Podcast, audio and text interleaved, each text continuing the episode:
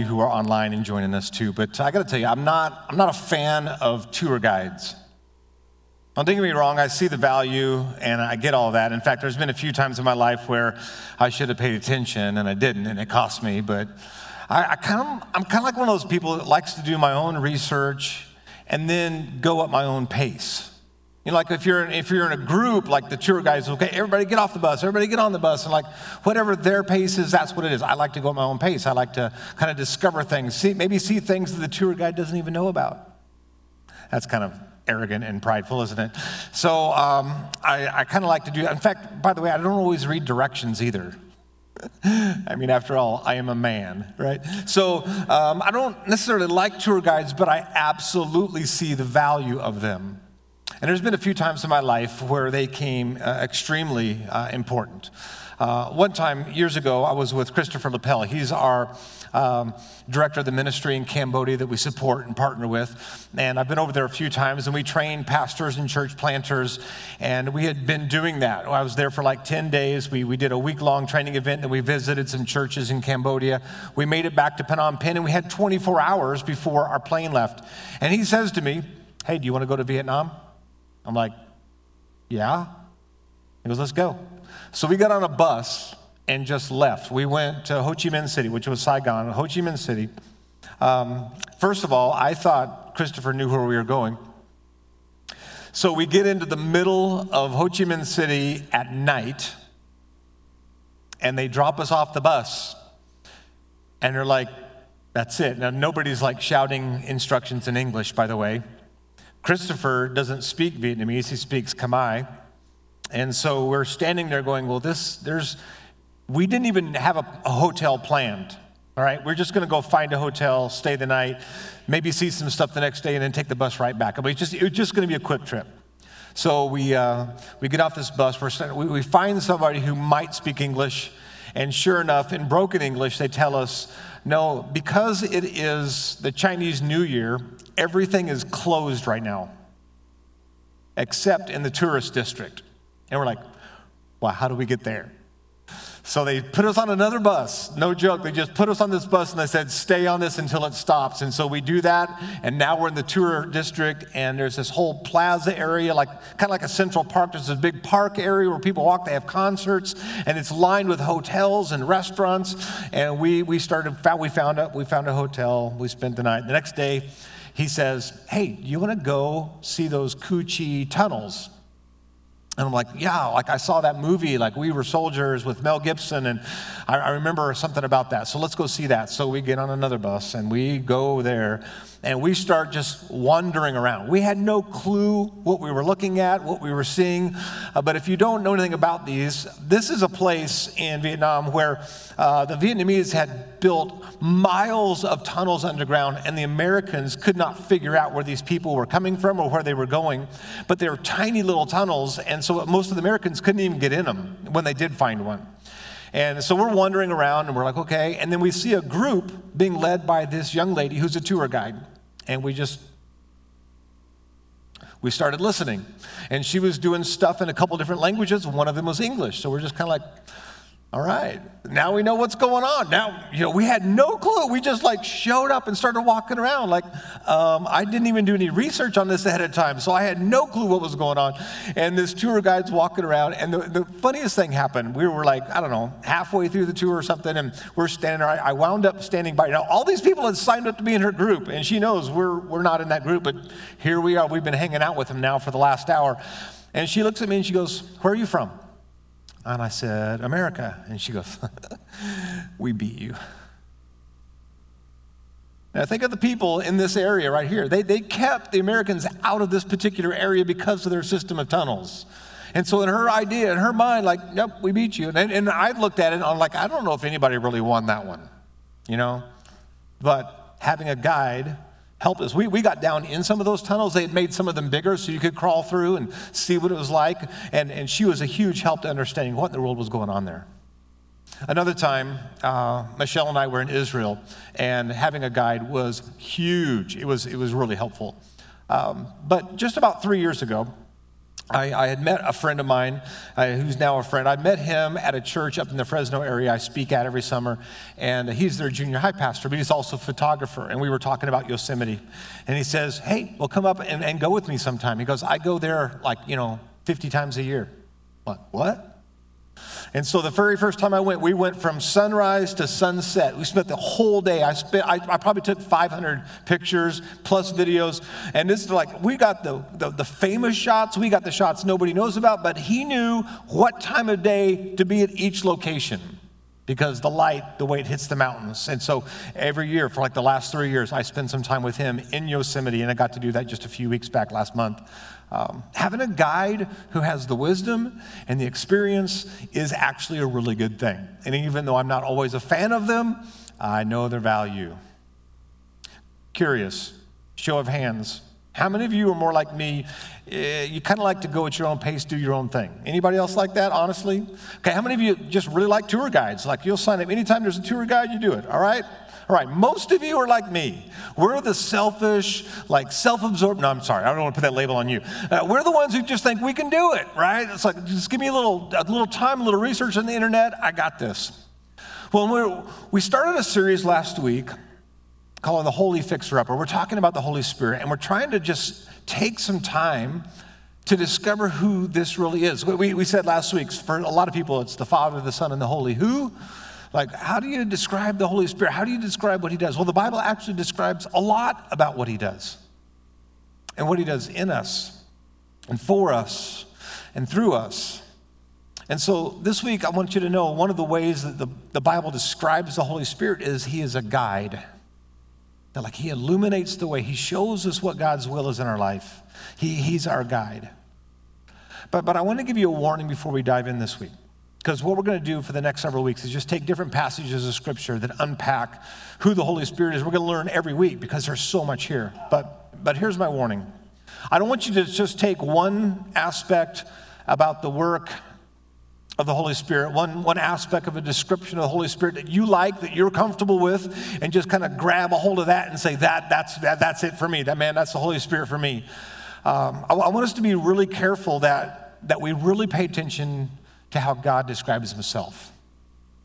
Because here, here's the truth. And Francis Chan said it this way in The Forgotten God, a book about the Holy Spirit. He says this What you do and how you live are absolutely vital. Without action and fruit, all the theology in the world has little meaning, but theology is still important. Listen to this. What you believe absolutely determines how you act. So, while good theology at its best can lead to uh, lead us to live godly lives, bad theology will, listen, always point us in the wrong direction. When we study the Holy Spirit, bad theology can lead to ineffective lives, or worse yet, here it is lives spent striving after what the Spirit of God opposes. That's why, that's why I walked into this series with a lot of humility. Like, I'm not an expert in this. And I'm, I'm learning and growing as we kind of work our way through this series. But I want to make sure that this, this picture that we get of the Holy Spirit after these seven weeks is like accurate based on what the Word of God says. So we're going back to the Word of God every single week and we're saying that's going to be, that's going to be our focus. So, so whether you're trying to describe the Holy Spirit or, or even Jesus or God, this, this whole picture of who God is, the Father, the Son, the Spirit, like how do you describe God in a way that is fully understood? I mean, can we even fully understand Him? I'm not sure that we can. I know that we can understand enough. He gives enough of Himself to us that we can understand so we can place our faith in Him. But I'm not sure we can completely understand him because we can't completely explain him. You know, just think about the Trinity Father, Son, Holy Spirit. Three distinct beings, and yet all together God, all together one. I mean, people have been trying to wrap their head around that for years, for centuries, and trying to explain it. And sometimes they explain it like this. Um, by the way, A.W. Tozer says this What comes into our minds when we think about God is the most important thing about us. So we want to make sure that we're thinking accurately about God. But here's, here's how we try to explain Him. Well, let's see. Three leaf clover. There's the Father, Son, Holy Spirit. They're all different leaves, but they're all the same clover. Some people try to explain God that way. Some people try to say it this way Let's see. Like an egg has three components. It's all egg, but they're different. Like there's the shell, and there's the white, and there's the yolk. And so God is like, like there's a Father, Son, Holy Spirit. They're different, but they're all, they're all God. Or maybe somebody does it this way um, ice is, is water in, in a solid form. In its liquid form, you know, it's, it's liquid. And then in steam, it's like a gas or a vapor. It's all water, but in three different forms. You see what we're trying to do? We're trying to figure out how, how do we explain God? The problem with all these, although they might be a little helpful, is that God is unlike anything. How do we take one of the smallest things that He makes, you know, like a little clover, and say, the God that created the massive universe that is ever expanding is like a little clover, you know? It just doesn't quite adequately capture it, right? And so I, have I've struggled for years, maybe you've struggled for years, trying to explain this to somebody else. Like, I believe it. I, I feel like God has given me enough to know, no, I get it, like I, I believe it, but I'm not sure we can ever adequately like explain God. So let's go like 700 years before Jesus comes to earth. And I want you to see, maybe, maybe you've never noticed this, maybe you have. But this is Isaiah chapter 9, 6. He says, For to us a child is born. So he's saying 700 years later, he didn't say the time, but 700 years later, Jesus is going to be born in Bethlehem. He's talking about Jesus. For to us a child is born, to us a son is given. And the government will be on his shoulders, and he will be, listen to all these descriptions. He will be called Wonderful Counselor, Mighty God, Everlasting Father, Prince of Peace. Do you see the Trinity in there? Like there's there's the Messiah, he's coming and he's going to be counselor, Holy Spirit, he's going to be everlasting Father. It's like somehow, in fact, Jesus himself said, if you've seen me, you've seen the Father. And when I leave, I'm going to come back. My spirit's going to be with you, like Christ in you, the hope of glory, like Christ in you, his spirit. It's like, it's all kind of beautifully woven together. And again, I'm not sure we can fully explain him, but we're going to keep learning. Allow Him to reveal Himself to us through, through His Word. And Jesus literally talks a lot about the Holy Spirit in three particular chapters in the book of John John chapter 14, 15, and 16. This is the night of Jesus' betrayal. This is the night we call the Last Supper. This is the night where Jesus established communion, which we just participated in. And John is the only gospel that really kind of unpacks all these other things that Jesus talked about that night. And he talks a lot about, okay, I'm about ready to leave. You know, I'm going to be arrested, I'm going to be crucified, but I'm going to rise again, I'm going to leave. But when I go, then the Holy Spirit's coming. And so he describes this. So he's, he's saying, I'm about ready to go, but I'm going to give you hope. And here's the cool thing like, help is on the way. You can't imagine life without me right now, but I'm coming back. But it's, it's my spirit, and, and it's like, let me, let me just show you what he says, okay? John chapter 14, Jesus says this, and I will ask the Father, and he will give you another advocate to help you and be with you forever, the Spirit of truth. By, by the way, let me just stop here a second. Let me go back to the Trinity. Do you see it? The Son is going to ask, ask the Father to send the Spirit. I don't know. Okay, so here it is. This is it. But I want you to just see this, and I'm going to keep reading, but I want you to notice this word right here advocate. Everybody say advocate advocate. That's an important word. He says he's here to help you. And then he says this the world cannot accept him because it neither sees him nor knows him, but you know him, for he lives with you and you will and he will be in you. Right? I'm, I'm, I'm sure that as they heard this, they didn't get that yet. But he says, this advocate is here to help you. So, one of the ways Jesus describes him is he's a helper. In fact, it's interesting, uh, different translations of the Bible. So, like the Bible is written, uh, the New Testament in particular, in Greek and Aramaic, mostly Greek. It's, it's written, then it's translated into English. When people translate the word um, advocate that we just all saw, sometimes they translate that word helper. And so, throughout John 14, 15, and 16, you'll just see the word helper repeated. Um, but here he says, that's what he is going to do. He's going to be your helper. So they might translate it helper, they might translate it counselor, they might translate it comforter. Depending on the translation you're reading, they all translate that word advocate, they all translate it different ways. And it all comes from this word right here. I just want to give you a little lesson paraclete, which is a compound word. Uh, it means to come alongside or the one who's called alongside. So, so Jesus is saying that his spirit, the way he describes him, is the one who's going to be with you, the one who's going to come alongside you. So that's why he says, You're not going to be alone. I'm going to be with you. And so that word in particular, they translate different ways comforter, counselor, helper, advocate, all those kind of ways. And so we're going to watch in, in the NIV, which I'm reading this week, we're going to see that word advocate just keep popping up. No, this is the word that Jesus is talking about here, and it means the one who comes alongside, um, the one who's called alongside, the one who's there to help us. Okay, in John 14, 26, he says, But the, what's the word? Advocate, that's that paraclete, the one who comes along, but the one who comes alongside, the Holy Spirit, whom the Father will send in my name, will teach you all things and will remind you of everything I have said to you. Okay, see this right here? He also says that the Holy Spirit is our what? Teacher. He's, he's our teacher. Um, have, you, have you noticed this? That you can read the Bible and then two weeks later, you can read the same passage, but this time you see something you didn't see before. That ever happen? Maybe, maybe two years later, you read something, you go, I don't even know what that means. Two years later, like light bulb goes on. That's what it means. It's all of a sudden um, very relevant to what you're going through right now. Like the, the Word of God says about itself, it's, it's living and active. Well, how does it do that? The Holy Spirit. The Holy Spirit reveals to us and teaches us what the Word of God means. And, and I would say that after doing this for a long, long, long, long, long, long, long time, I'm still learning all the time. But I believe there is stuff that I saw 30 years ago that over time the Holy Spirit made more obvious to me, more apparent to me, showed me what it really meant, showed, showed me how it worked. But I love this other line here. It says, The things, and, and He will remind you of everything I've said to you. That would be a cool teacher on test day, right? They not only told you, but on test day, they would remind you. That would be nice. Teachers don't do that. That would be nice. This teacher does. And he literally says, I'm going to remind you. Now, here's the thing our memory sometimes can be an issue.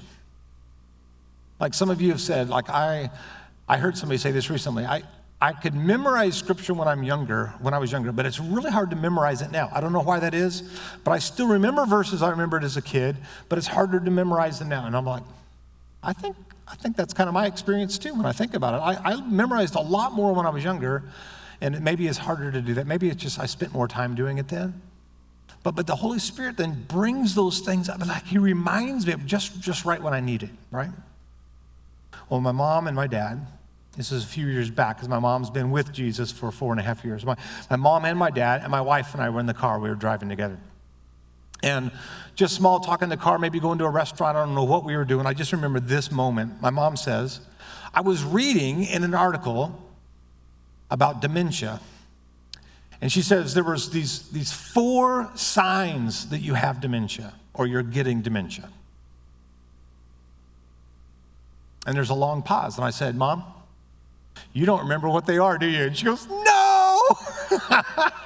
we had a good laugh about that one, right? It's like, I had this article about dementia, but I can't remember anything it said. Hmm, irony maybe? I don't know. Well, we have a teacher, the Holy Spirit, who is going to remind us when we need it the most. And in fact, the way Jesus describes this in other places too, he says, you know, when you stand before those who are accusing you, you don't have to worry about what to say. Your teacher is going to speak through you remind you of my words, guide you through all of that. So, all of these things the Holy Spirit is able to do. Here's another one John 15, 26. When the, what's our word? Advocate, there's that paraclete. When the advocate comes, whom I will send to you from the Father, the Spirit of truth, who goes out from the Father, he will testify about me. Okay, here's the way I want you to think of it. He is a witness. A witness of who, though? Jesus. He says, He will testify about me. That's what Jesus is saying. He's a witness to testify about Jesus, to point people to Jesus, to, to clarify like who Jesus really is. My wife and I love crime shows. You know, there's, there's some things that I like to watch, she doesn't like. There's some things she likes to watch, I don't like. But one thing we watch together are crime shows. And I'd looked this up, not because I'm a Law and Order nerd, but I was just curious. That, that Law and Order series started back in 1990, February of 1990. It's almost 33 years old. And the Law and Order itself, ran up to until about 2010, and they had all these other ones going on too, and then they started Law and Order up again. But for 30 plus years, we, we know that there's like, there's the criminal side, there's the arrest, and then there's the court scene. In every episode, you, you see both, right?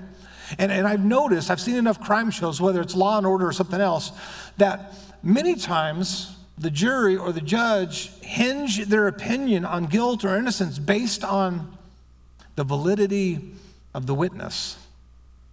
You know what I'm saying? And so, what, what does a, a defense attorney typically do? They try to discredit the witness. Because if the witness is, is credible, if the witness has integrity, if the witness has character, man, that, that kind of testimony has weight. Maybe you see where I'm going with this. The Holy Spirit has character and integrity. His testimony has weight when it comes to Jesus. He knows who Jesus is. They are united as God, one. It's like, again, that whole concept blows us away, but he is able to be this witness or this testimony about how Jesus really is. Okay, we'll keep reading. This is in chapter 16 now. But very truly, I tell you, it is for your good that I'm going away. Unless I go away, the advocate, there's our word again, will not come to you. But if I go, I will send him. Listen, I will send him to you. When he comes, he will prove the world to be in the wrong about sin and righteousness and judgment. By the way, this, this goes on. I, you should read that whole section. I just want to make sure you get this part right here. And what I'm really trying to point out is this the Holy Spirit convicts us of sin. I, I, see two purposes in this. For, for the follower of Jesus, the purpose is not shame and guilt and condemnation. Because the Bible tells us for those who are in Christ, like Romans 8 1, there, there is no condemnation for those who are in Christ. The, the purpose of conviction is not to make us feel bad or, or to make us feel shame, it's to, to get us back in line as we follow the one that the Holy Spirit is pointing to, Jesus. And so his conviction does, does that for us. The Bible talks about godly sorrow. And when we do have that sense of guilt that, and, and conviction that his spirit gives on us, And it, it hopefully turns us, like it leads to repentance, it, it turns us back to him. But, but there's a whole thing here in this passage where he's saying, I, he comes to, to convict the world when it comes to sin and, and righteousness and judgment. I've been thinking about that a lot this week. And then a friend sent me something yesterday. It was just a reel, and I watched it on Instagram, but I had no clue about this. And then sometimes, I don't know if you ever do this, I see something and it's so like audacious, I'm like, I got to check this out. So I literally Googled it, checked it out on several sources, and it was true. The Oxford Dictionary removed sin from the dictionary. The word sin, it's gone. They said it had, been, it had fallen into misuse, and the younger generation has no experience with the word. So it's easy then. just get, just get rid of the word sin. And yet the Holy Spirit's still going to convict the world what sin is. He still calls sin sin, even though we, even though we changed the name. God calls it adultery. We call it a flame. God calls it drunkenness, we call it partying. God calls it lust, we, we say, Ah, that's just a peek. God calls it gossip, gossip. we call it prayer requests. it's kind of an insider church joke there. It's not very funny, though. Hang on to your seat for a minute. God calls it murder. We call it abortion. I know that doesn't sit well with everybody, and that's not a political statement. Understand this this is a moral statement. It has to do with what God says about this stuff. And we typically change the terminology or just remove the concept if we possibly can. But the Holy Spirit is going to continue to convict people and convict the world of what sin is and how serious it is so that we understand how desperately we need Jesus. You know, I, I, still, just the concept of sin alone is something we could spend days and days and weeks and weeks and years and years on. But when we understand why sin breaks God, why, why sin breaks God's heart, and And yet he loves us enough that even in our sin, he came to our rescue. Even while we were still sinners, that's what it says in Romans 5. Even while we were still sinners, Christ came out of his love for us to be the sacrifice. The, the big word is propitiation, means he, he paid the price that our sin deserved. Like we, we, were, we were in that courtroom. And that whole law and order team, they were on their A game and like we were convicted. And then Jesus stepped in and just took the punishment for us. That's how much he loves us. But he reminds us that sin is serious, sin is real and it breaks God's heart and it separates us from Him. And He wants the relationship with us. And so that conviction has a purpose it's to draw people to Him, to make them realize just how much they need Him, how much we need Him. Here's another one later in chapter 16. But when He, the Spirit of truth, comes, He will guide you. By the way, that same word paraclete is, is in this concept here. He's still describing the Holy Spirit. When they, the Spirit of truth comes, He will guide you into all truth. He will not speak on His own, He will speak only what He hears. From who? God the Father, from Jesus. They're all working together. He speak only what he hears, and he will tell you what is yet to come. He will glorify me because it is from me. This is so this is so crazy. It's from me that he will receive what he will make known to you. So again, like the Father, the Son, the Spirit, they're all so interwoven, somehow separate, and yet completely in harmony together. And he says, He's, he's our revealer, he's our guide but not just any guide. Not just a guide to maybe go to a town you've never been or, or a guide to, to see something you've never seen before. It's, it's the guide to help us follow Jesus. That's his specific purpose. We're going to come back to that in a little bit. That's his specific purpose. Like he is guiding us, directing us, illuminating the path so that we can clearly get to Jesus. Listen to this. Max Lucado in his book, Help Is Here, says this The Spirit does more than repeat the words of Jesus, He makes them relevant. He unfolds their significance for the world in which we live. Uh, this is, this is the beauty of the Word of God being living and active. Like the Holy Spirit takes the words of Jesus and He applies them to our life now like in this world, in this context, in this culture, with the, the pressures and the stresses that you have, because that may be very different than somebody who lived 500 years ago in Europe or, so, or somebody who lives even now in some other place in the world. Like the Spirit makes these things relevant to each person in any situation because truth just does that. Truth is true no matter the culture, no matter the time. And he says that's what the Holy Spirit is doing for us. I, I, read one other guy, he said it this way. He says, The Holy Spirit, the one who comes alongside us, just picture it this way. He comes alongside us, and then he's got a flashlight, he's just shining it at Jesus.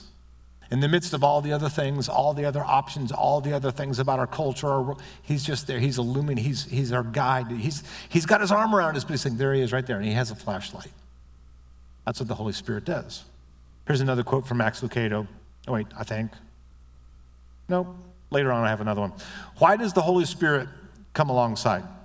Okay, so this is, I have just two questions. I'm going to wrap this up. And when I say wrap it up, I don't want you to get that excited because when I, I'm going to wrap it up for a while, all right? I'm going to put a bow on this. Why does the Holy Spirit come alongside? And so here's, here's what I mean by that. What is God's purpose? Like, why does He send Him? Why does He want Him to come alongside us? Well, if we've been paying attention, and help me out, I'm going to see if you've been paying attention. He is our guide. We just said that one. What else? Teacher, our advocate, convictor, our witness. Yeah, there's, there's more, especially if we use all those other words like counselor, comforter, all those things. That, that's why he comes alongside right? That's why. Okay, here's the other quote from Max Lucado. The Spirit has a specific overarching mission. His task is to teach us about Jesus. So, why is God's purpose? Why does He send the Spirit? So that the Spirit can help us connect with Jesus. Again, like come alongside, shine the light, show us where Jesus is in the midst of everything. And then He says this He will save us from the cul de sac of confusion and the dead end of doubt. He does this by enrolling us in the primary course of his university, Jesus Christ.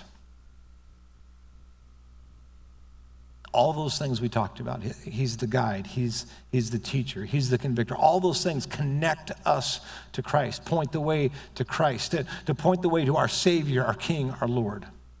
That's the Holy Spirit's work. Spirit never says, hey, look at me. He's always saying, hey, hey, look at Jesus. He's pointing the way clearly to Him. Here's my second question, though, and this is important. Honestly, why do I really want the Holy Spirit alongside? Now, I can't answer this for you, but I'm going to give you a story.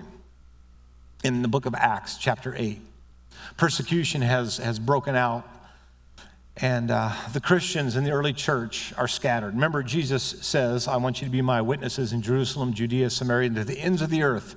But up until this time, they were still all just in Jerusalem. They were hanging out. I mean, they're doing life together. They loved it. They were meeting in the temple. They're meeting in their homes. They're, they're, they're studying the word. They're praying. They're having communion. They're seeing God do amazing things. Why leave, right? And then persecution breaks out and they scatter. One guy named Philip, he goes to another town and he begins to preach Jesus to these people. And there's a guy named Simon. Um, and in my Bible, I was reading, the heading says Simon the sorcerer.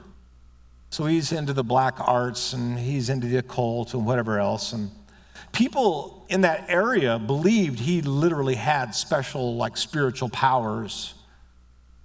But when he heard Philip, he's like, Yeah, I want Jesus in my life. It says he believed and he was baptized.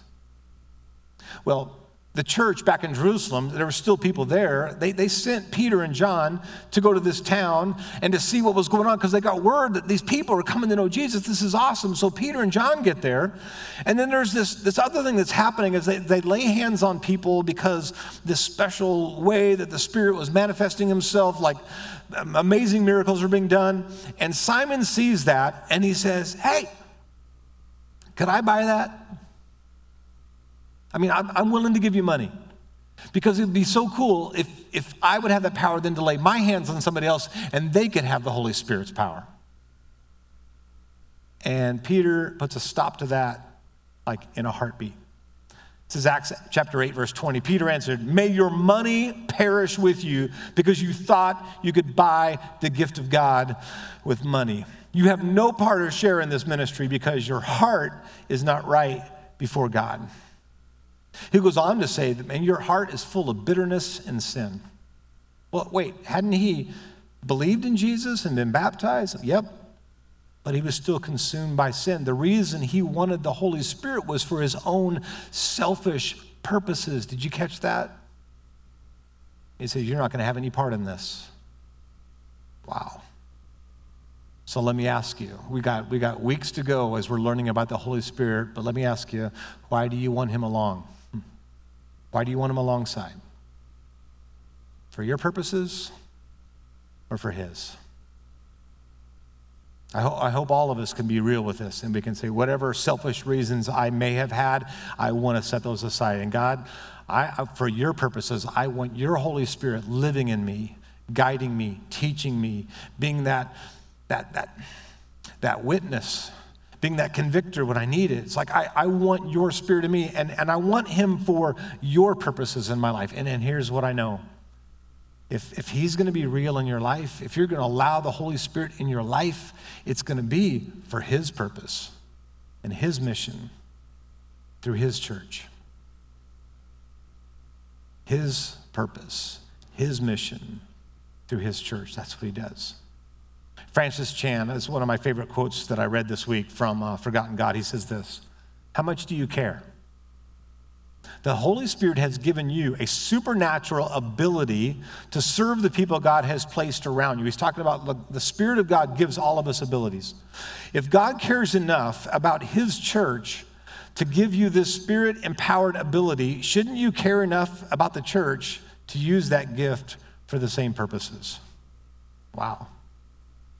See, it's not about my purposes. It's not, not maybe I have a special gift so I can show off. And people look at me and people go, oh, wow, you're really special. And I go, yeah, I really am. No, it's like, no, his purpose, his mission through his church. I want his spirit in my life to do exactly that. And I've said it before and I'll say it again 10 years from now, 20 years from now, 100 years ago, if nobody remembers my name, I'm okay with that. But I want them to know Jesus. My wife, when we had our second child, her name is Megan. Our first child was Samantha. In fact, we, we thought Samantha was a boy the entire pregnancy. We told the doctor we didn't want to know. And um, her heart rate was always 120. That's kind of a boy's heart rate. Girls are more like 140 to 160 in the womb. And so it was 120 every time. It's a boy. We didn't even have a girl's name picked out. So this little beautiful girl comes into the world. The nurse says, It's a girl. And my wife says, Praise God, it's a girl. She'd been wanting a girl so bad, but she just thought we are having a boy, which would have been fine. But she's like, Praise God, it's a girl. Fast forward two and a half years, we're back in the hospital. Michelle's in labor. She gives birth to this beautiful little girl, and she goes, Praise God, it's over. And I said, We're only having two. I just I knew right then. So some time goes by, and she says to me, um, I know you really wanted a boy. If you want to try again, we can. I said, Then what? I'm going to have three girls? I don't know if I can handle that.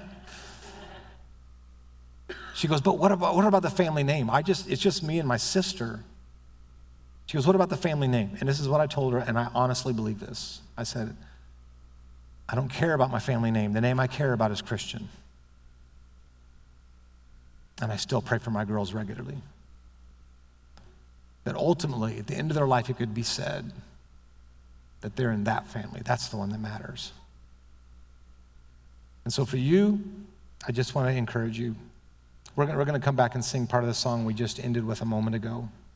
And, and we want our faith to be stretched. We, we want to we want to follow the lead of the Holy Spirit in our life so he can accomplish his purpose and his mission in us through his church. Let's pray.